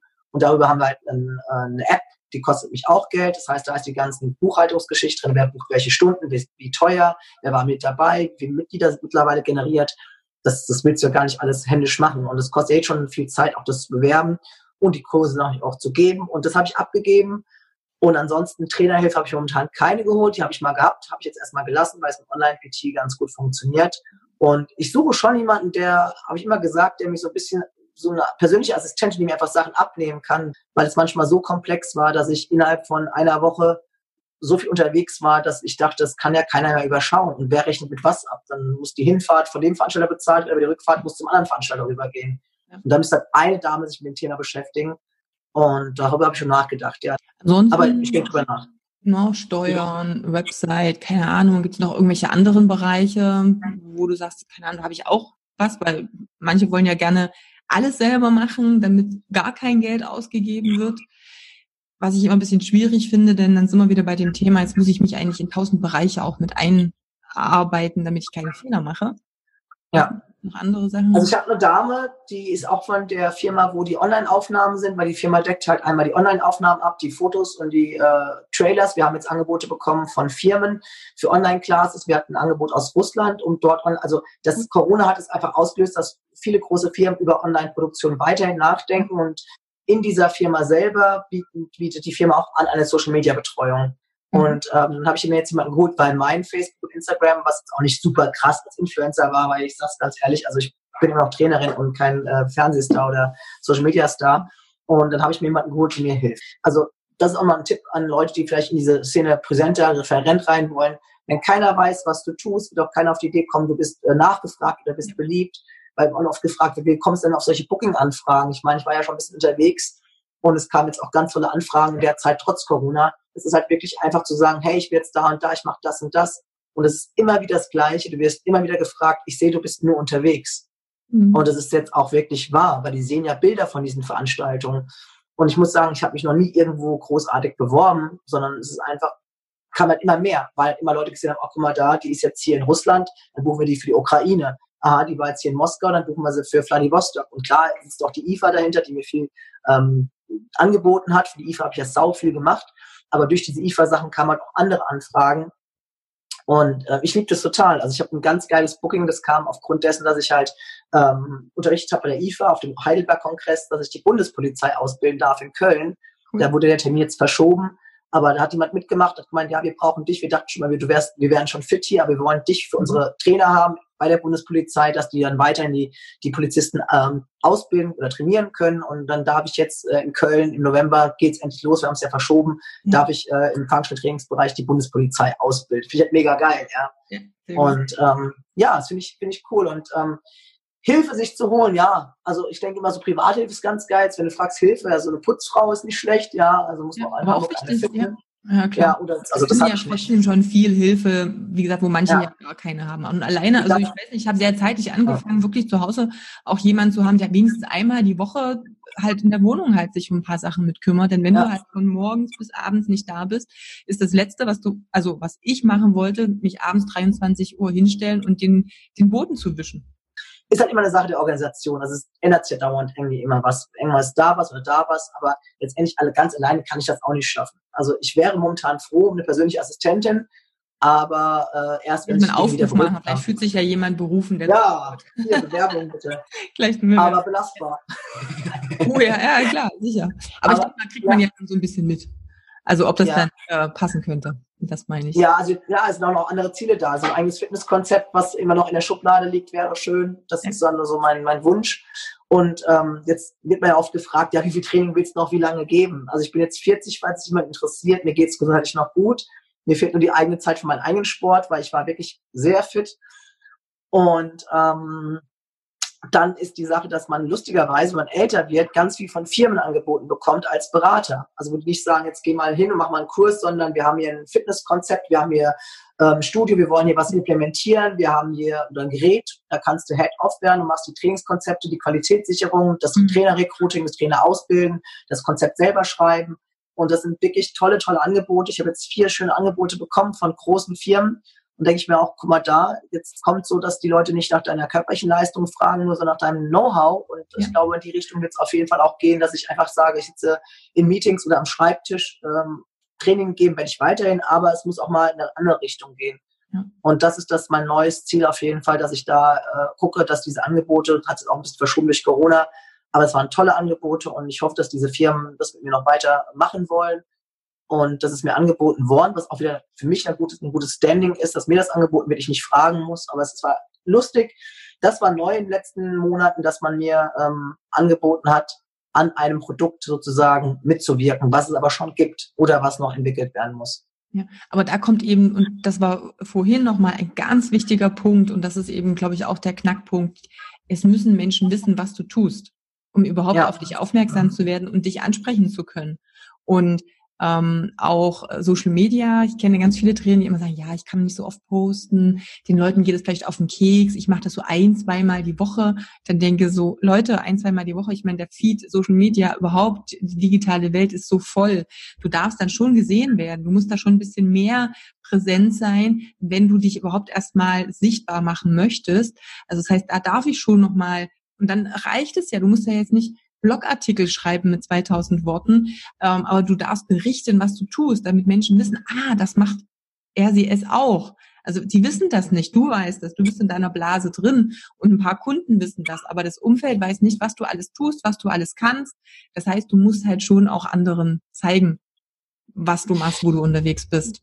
Also ist ja immer die Frage, was für ein Trainer bin ich? Wenn ich jetzt ein Trainer bin, der vielleicht im Studio arbeitet, der einfach schon unheimlich viele Mitglieder hat und der ja. einfach in seiner eigenen Welt da drin ist, oder wenn du ein Bench bist, der sagt, ich gehe auf die Bühne, ich werde gebucht in anderen Städten oder auf Events oder auf Kongressen oder ich äh, bin Person Trainer.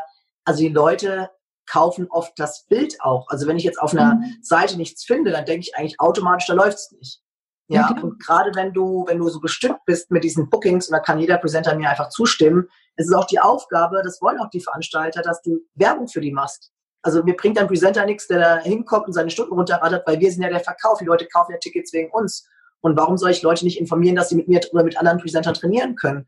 Und ich bin vielleicht da ein bisschen fleißiger als manch andere, aber ich glaube, ich mache auch viele Bilder mit mir, aber ich verkaufe ja meine Person, ich verkaufe nicht die Übung. Ja. Ja. Das ist klar. Ja.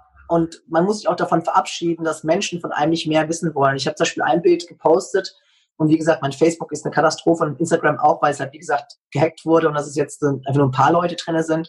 Ich habe ein Bild privat gepostet mit einem Overall und High Heels, ja, also hohen Schuhen, äh, wo ich abends essen war. Es war aber auch ein Fitnesstreffen, wir haben uns unterhalten über ein Produkt. Und das finden Leute auch wieder toll. Auch Leute liken das Bild, wenn, wenn die, normalen Sportbilder nicht liken, weil nur diese eine Schiene ist, glaube ich, irgendwann mal auch langweilig. Ja, und deswegen fand ich es ganz toll, dass Leute sagen, guck mal, die kann auch äh, hohe Schuhe und was äh, äh, Schickes anziehen. Kann ich auch, gibt es auch ein paar Bilder von. Also ich versuche schon ein bisschen von meinem privaten Preis zu geben oder von meiner Tochter, aber äh, muss nicht alles dabei sein. Also es muss so eine Waage sein. Ja, der Mischmacht. Aber ähm, ich glaube auch, dass äh, die Social Media Kanäle gar nicht unbedingt hochprofessionell sein müssen. Also gerade Instagram. Mhm. Also es, es wechselt, glaube ich, auch, weil ich denke auch, dass viele Nase voll haben von, von diesem Hochglanzmagazin-Ding und man weiß eigentlich gar nicht, wer steckt dahinter. Und gerade eben in dem Bereich, wo ich noch persönlich mit Menschen zusammenarbeite, ist ja die Persönlichkeit und das Leben. Deswegen ist es halt so interessant, wenn da wirklich private Bilder äh, kommen. Das habe ich halt, das habe ich selber auch erlebt, wenn ich dann mal Bilder mit meinem Sohn äh, poste oder irgendwas Privates, irgendwas mal so ein Schnappschuss, dass das oftmals viel, viel besser dann noch geht, in Anführungsstrichen, weil die Menschen dann das Gefühl haben oder die Zuschauer oder Follower, hey, da ist auch noch mal eine Person, eine Privatperson dahinter. Also es ist nicht nur dieses Business, also so ein bisschen diesen Einblick, auch mal dieses, hey, mit der können wir auch mal einen Kaffee trinken gehen. Also es ist auch noch mal ja. ein anderes Level. Ich glaube, das ist auch wichtig. Ich, meine, wenn du kein Mensch bist, der gerne auf der Bühne steht oder präsent vor Leuten im Kursraum steht oder präsent als Person Trainer auf der Fläche ist, dann bist du sowieso in dem Job falsch. Und da hat ja jeder so ein bisschen auch das Gefühl, ich möchte mich gerne präsentieren, weil ich möchte dir zeigen, dass ich dir weiterhelfen kann und ich trainieren kann. Und ich mag es halt, schöne Bilder auch von mir zu sehen, weil dann kann man sich von außen reflektieren, okay, wer bist du eigentlich, was machst du eigentlich, wie siehst du eigentlich aus, wie wiegst du auf dem Bild? Und ähm, diese Eindrücke auch Leuten zu vermitteln, dass Leute mit einem Sport machen, mit diesen Fotos auf Convention, momentan ist ja viel weniger Bilder mit Convention und eher Bilder mit mir. Und ähm, ich meine, das ist im Verhältnis zu dem, was andere posten, echt noch wenig. Und aber das muss einfach sein. Du musst ein Kameramensch sein, du musst äh, offen auf Menschen äh, wirken, weil sonst wird dich keiner in der Hinsicht so viel buchen.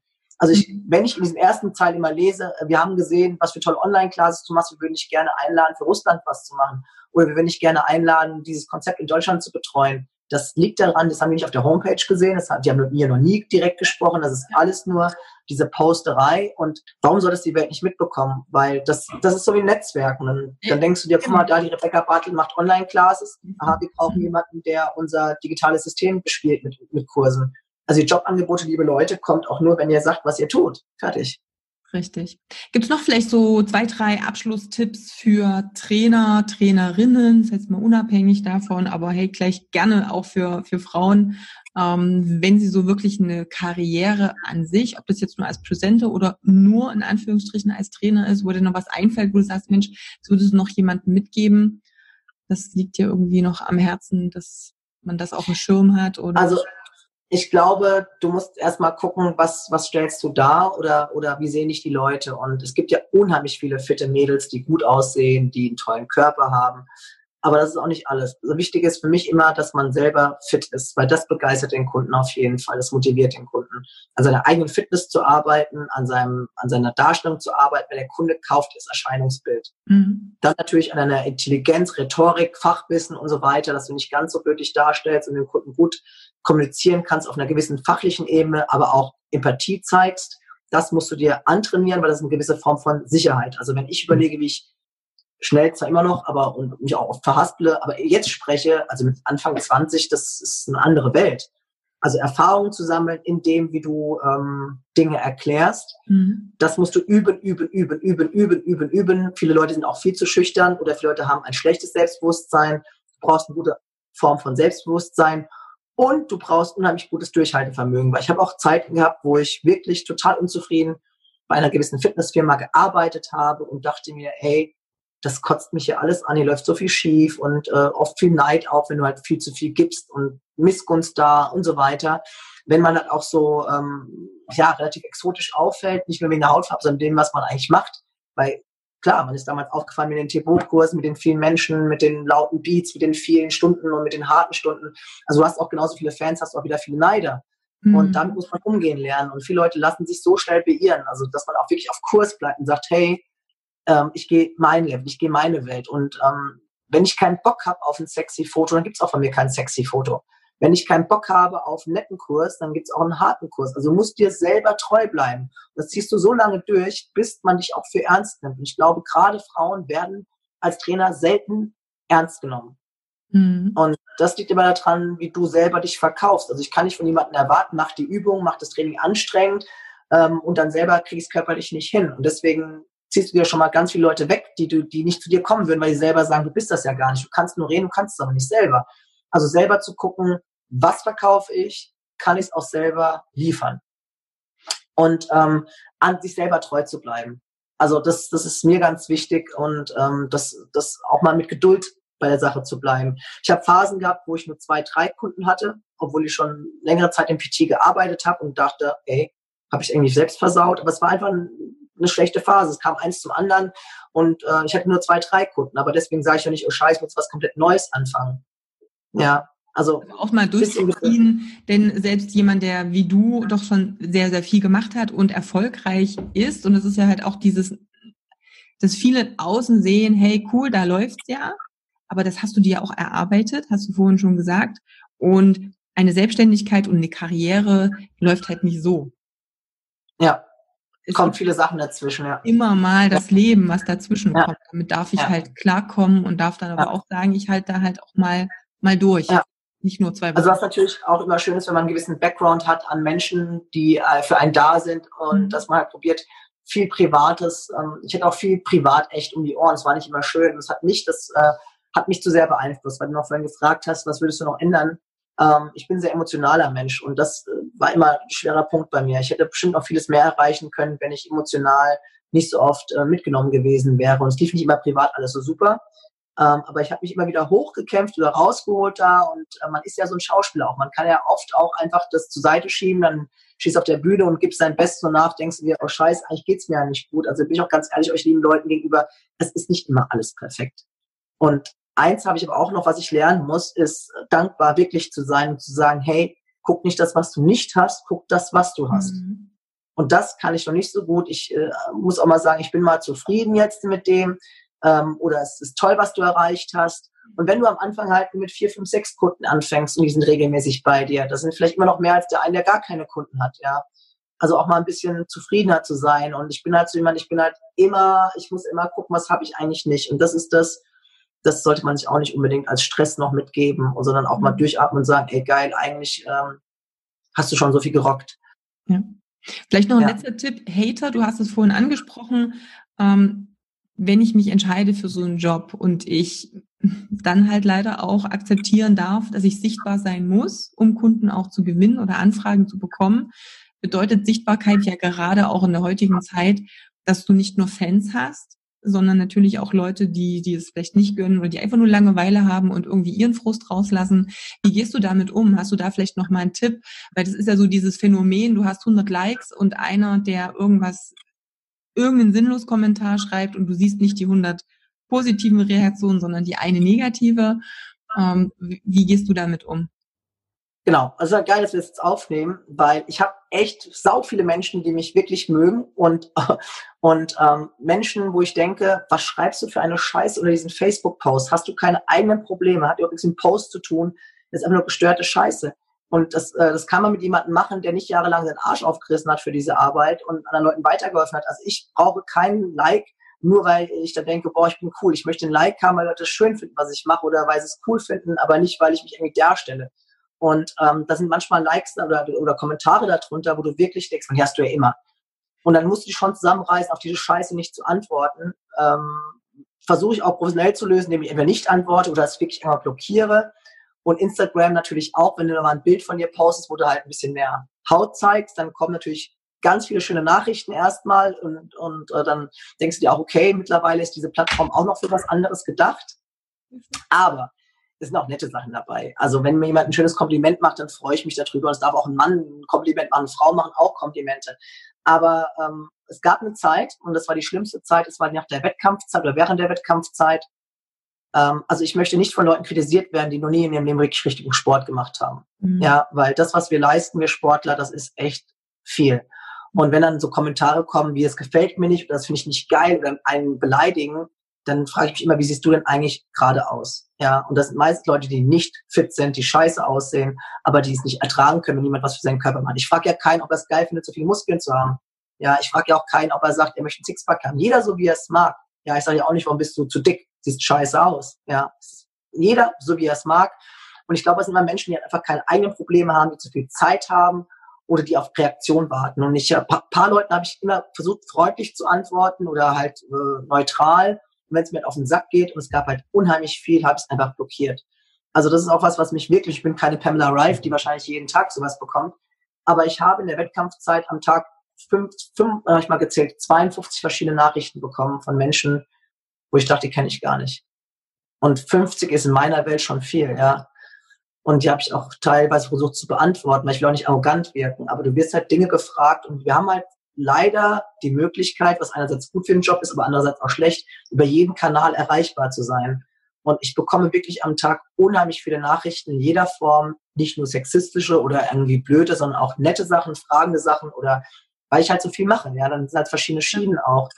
Und es hat mich aber eine Zeit lang wirklich belastet, weil ähm, ja, es hat dann schon viel gewesen. Aber mittlerweile geht's einigermaßen und ja, manche sind auch wirklich lustig, die belustigen einen, dann löscht du die halt gleich und hast halt gelacht. Aber Hater, richtige schlimme Hater, fällt mir jetzt keiner ein. Also zwei, drei ja, Sachen waren vielleicht nicht so lustig. Ich wollte gerade sagen, es ist halt immer das, ähm, wie bewerte ich das, aber halt einfach einen dummen Kommentar ist halt trotzdem was, was natürlich jeder erstmal, was manche einfach auch äh, persönlich nehmen. So, es gibt aber auch, es gibt aber auch Kunden, die durchknallt sind und Kunden, die dann irgendwie, also es ist eine Geschichte dabei gewesen, die muss ich nicht unbedingt hier erzählen, aber wo du wirklich denkst, hey, das ging dann doch zu weit und dann geht es auch dann auch mal teilweise vors Gericht. Auch liebe Personal Trainer, auch da müsst ihr euch absichern, ja, dass ihr irgendwie äh, nicht nur denkt, dass alle Kunden lieb und nett sein können. Das hat nichts mit dem Kunden selber zu tun, sondern mit der Person.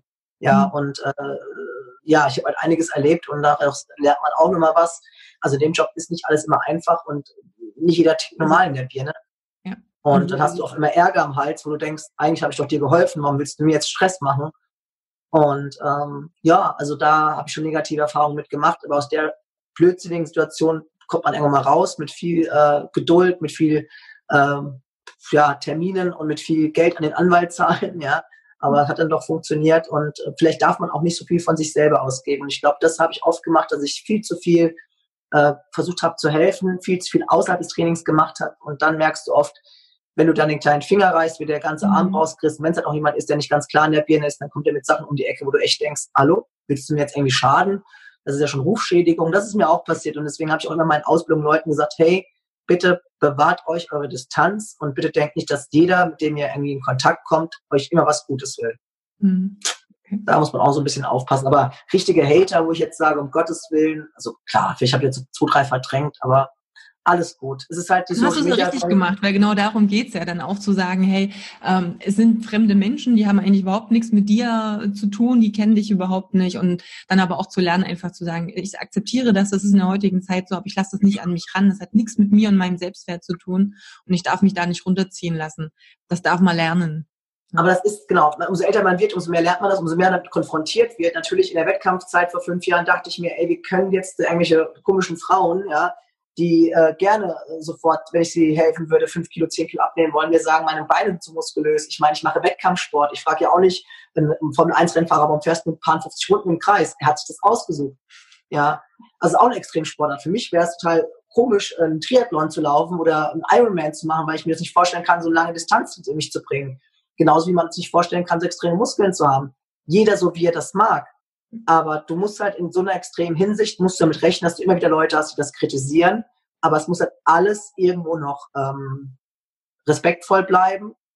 Ich erwarte nicht, dass jemand mir unter den Post schreibt, ey, geile Beine. Aber wenn jemand sagt, du, ist nicht so meins, aber ich finde es toll, was du leistest und wünsche dir viel Erfolg, weil du willst ja Weltmeisterin werden, ähm, dann ist das okay. Ja. Oder man kommentiert einfach gar nichts und blättert weiter ja, also ja, es gab halt schon ein paar Sachen, aber wie gesagt, ich habe das alles so, es war jetzt immer so belanglos, aber was wichtig ist, dass man trotzdem sich nicht alles gefallen lässt, nur um irgendwie ähm, Sympathie zu finden. Also habe ich lieber weniger Follower oder lieber weniger Menschen, die das äh, mitbe mitbe äh, mitbekommen, was ich mache, dann die brauche ich ja gar nicht. Die ziehen einen nur runter. Ja.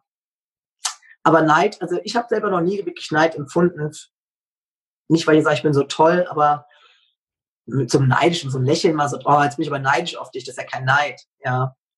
Äh, Neid ist immer nur das, wenn du selber vielleicht nicht mit dem, was du tust, zufrieden bist. Mhm. Aber es ist dann auch in dir drin und dann äh, meistens ist es ja auch, dass wir selber wissen, dass wir vielleicht auch mehr geben könnten, tun es nicht. Also es ist ja, ja so ein Selbstreflexion. Das ist ganz schlau gesagt. Und zwar, ich ärgere mich, ich bin nicht neidisch, ich ärgere mich eher darüber, scheiße, hättest du mal damals lieber das Angebot angenommen, hättest du mal da lieber mehr Gas gegeben, hättest du mehr auf das. Also ich gucke eher, wo ich von mir enttäuscht bin, ja. und sagt, du bist doch selber schuld, du hast auch die Möglichkeiten gehabt, ja. Ich meine, klar, es ist geil, wenn man als Influencer so viel Geld verdient, aber ich wäre halt nicht der Typ gewesen, das so extrem zu machen, ja. Also da hätte mir das alles auch fertig vorlegen müssen, dann hätte ich das wahrscheinlich gemacht, aber das aufzubauen erstmal, und will ich dann auch damit reich werden oder will ich mit dem, ich weiß es nicht. Also keine Ahnung. Ich denke, Neid entsteht immer nur, wenn du, wenn du selbst dir nicht erst fragst, du bist doch selber dran schuld, weil du hast es in der Hand gehabt, ja.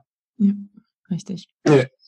Sehr gut. Ja, ich danke dir. Wir haben hier schon äh, eine ganze Weile jetzt gequatscht. Ähm, ja, cool, danke. Ja, genau. danke dir für die tiefen Einblicke jetzt auch über das ganze Leben und die Höhen und Tiefen. Und es ist ja auch letztendlich wichtig, auch mal zu gucken, wie sieht's denn ja hinter dem Bildschirm aus? Denn das ist ja eben das, ne? Was sehe ich jetzt einfach nur von außen und wie ist das Leben denn da so wirklich? Wir verlinken ja. natürlich alles, was so zu dir führt, auch deine Social Media Kanäle, die du nicht so toll findest uh. oder nicht so professionell. Aber trotzdem auch, denn mir ist nämlich auch aufgefallen, dass die eine Website nicht geht.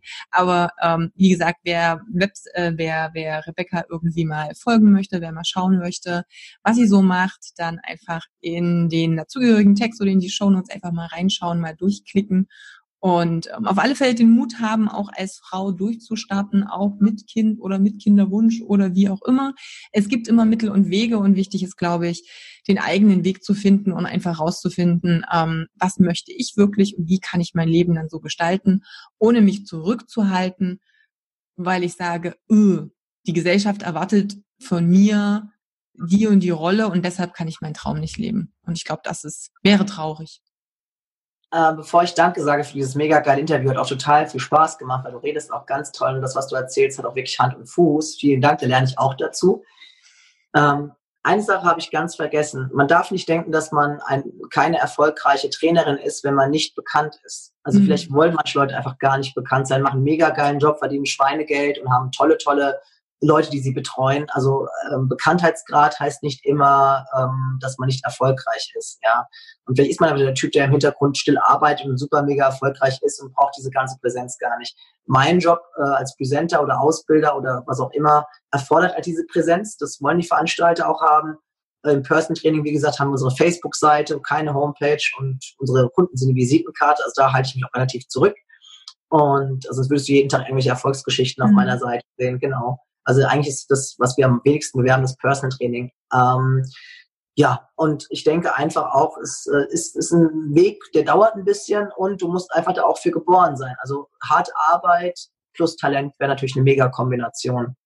Ja.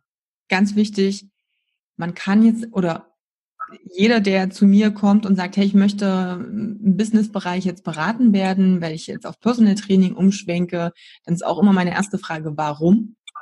Ja.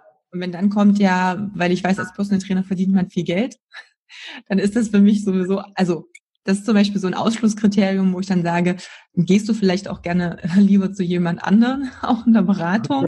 Denn wenn das der Hauptgrund ist, ah, wird es auch schwierig in Phasen, wo es mal nicht so läuft und die gibt es einfach überall. Und ich glaube, Berufung finden oder es nur des Geldes wegen machen, sind einfach zwei verschiedene Paar ja, die, Frage ist immer, was ist wirklich ein hauptberuflicher Person Trainer? Wenn jetzt ein Trainer sagt, du, ich mache zwei Stunden am Tag, Person Training ist das für mich kein hauptberuflicher Person Trainer. Mhm. Das heißt auch nicht, dass er zehn Stunden am Tag machen muss. Ich muss es halt nur komprimierter machen oder ich habe halt so viele Kunden, die ich alleine äh, betreue, dass ich das halt in dem Pensum mache. Aber ähm, letztendlich ist es ja so, dass, äh, dass das nicht einfach ist. Also das habe ich auch mal meinen, meinen, Aus meinen Schülern gesagt, Personal Training ist nicht einfach. Du bekommst unheimlich viele Kunden, die körperlich nicht nur unfit sind, sondern auch Mentalhilfe brauchen. Mhm. Und du hast so viele verschiedene Charaktere und so viele Menschen, die auch wirklich unfit sind, dass du auch wirklich denen was beibringen musst oder Leute nicht so diszipliniert sind. Also das ist kein einfacher Job wenn du dir mal einmal am Tag oder zwei Stunden am Tag mal so nebenbei machst, ist das noch schön und gut. Aber mach das mal 16 Jahre oder 14, 15, 16 Jahre und ähm, sei doch selber so motiviert, dass du sagst, ich möchte mit dir trainieren, ich möchte, dass du dein Ziel erreichst und nicht nur das Geld, deswegen mache ich das. Also kein Kunde kommt zu mir und ich sage dann, ah ja, schön, dass du bezahlst, und eigentlich ist es mir egal. Das ist die schlechteste Visitenkarte. Also wenn mich jemand fragt, wie hast du das geschafft?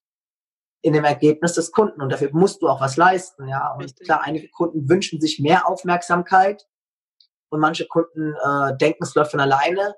Aber ich gebe das, was ich geben kann. Und wenn jemand wirklich so viel Zeit in Anspruch nimmt, dann muss er auch einen exklusiv buchen. Ich kann halt nicht von einem Kunden leben. Und ich glaube, ich mache sowieso schon viel mehr als teilweise andere machen. Ist nicht böse gemeint, aber man hat ja so ein paar Vergleiche auch aus Geschichten heraus. Ähm, es ist echt Arbeit. Und es geht auch viel an den Kopf. Und nach ein paar Stunden bist du eigentlich im Kopf leer, weil du dich totgeredet hast, weil du immer wieder in Bewegung reingehst, weil du immer wieder motivieren, erklären musst, weil du noch die anderen Sorgen des Kunden mit dir trägst und da Lösungen versuchst, weil im Endeffekt ist der Coach ja jemand, der Lösungen bringt. Das ist anstrengend. Ja. Ja, also das ist kein. Deswegen kein muss es meine Berufung sein und, mein, und, und, ich muss wirklich Spaß ja. daran haben, weil sonst kann ich auch nicht gut drin werden ja. und kann ich nicht langfristig durchhalten. Ja. Und klar kann es immer das Ziel sein, zu sagen, was machst du in zehn Jahren, gibst du dann was ab weil dann mehr als im Unternehmensbereich bist und Produkte mit aufbaust oder dein Know-how weitergibst und gar nicht mehr selber so viel Training gibst. Also ich gebe so lange Training, wie ich kann. Ich meine immer, ich rede, denke ich, ich bin 60, aber ich bin erst 40 und ich habe viel bessere Erfahrung jetzt und kann viel besser unterrichten als mit 20. Ja. Das einfach, was ich brauche momentan ist vielleicht mal ein bisschen mehr Zeit für meinen eigenen Sport, aber sonst ist alles gut. Aber wie gesagt, es wird schon irgendwann der Punkt kommen, wo man sagt, okay, jetzt gibt man halt immer mehr ab. Aber momentan ist es alles gut so. Sehr schön. Danke dir, liebe Rebecca. Schön, dass du da warst. Gerne, gerne. Ich erwarte jetzt 100.000 Follower nach diesem Interview. Gucken wir mal. Zähl auf dich. Schauen wir mal. Gib mir Mühe. Ich schicke dir noch die, äh, die Instagram-Seite, die Facebook-Seite. Genau. Homepage musst du nicht draufpacken, aber meine E-Mail-Adresse und äh, ja, bitte keine, keine Stalker. Spaß. Ey, uh, das sind unter meinen Followern nicht dabei. Das kann ich schon mal sagen. Hat mir sehr viel Spaß gemacht. Ich danke dir. Ich wünsche dir noch eine wunderbare Woche. Tschüss. Ja, auch Grüße aus Hamburg. Tschüss.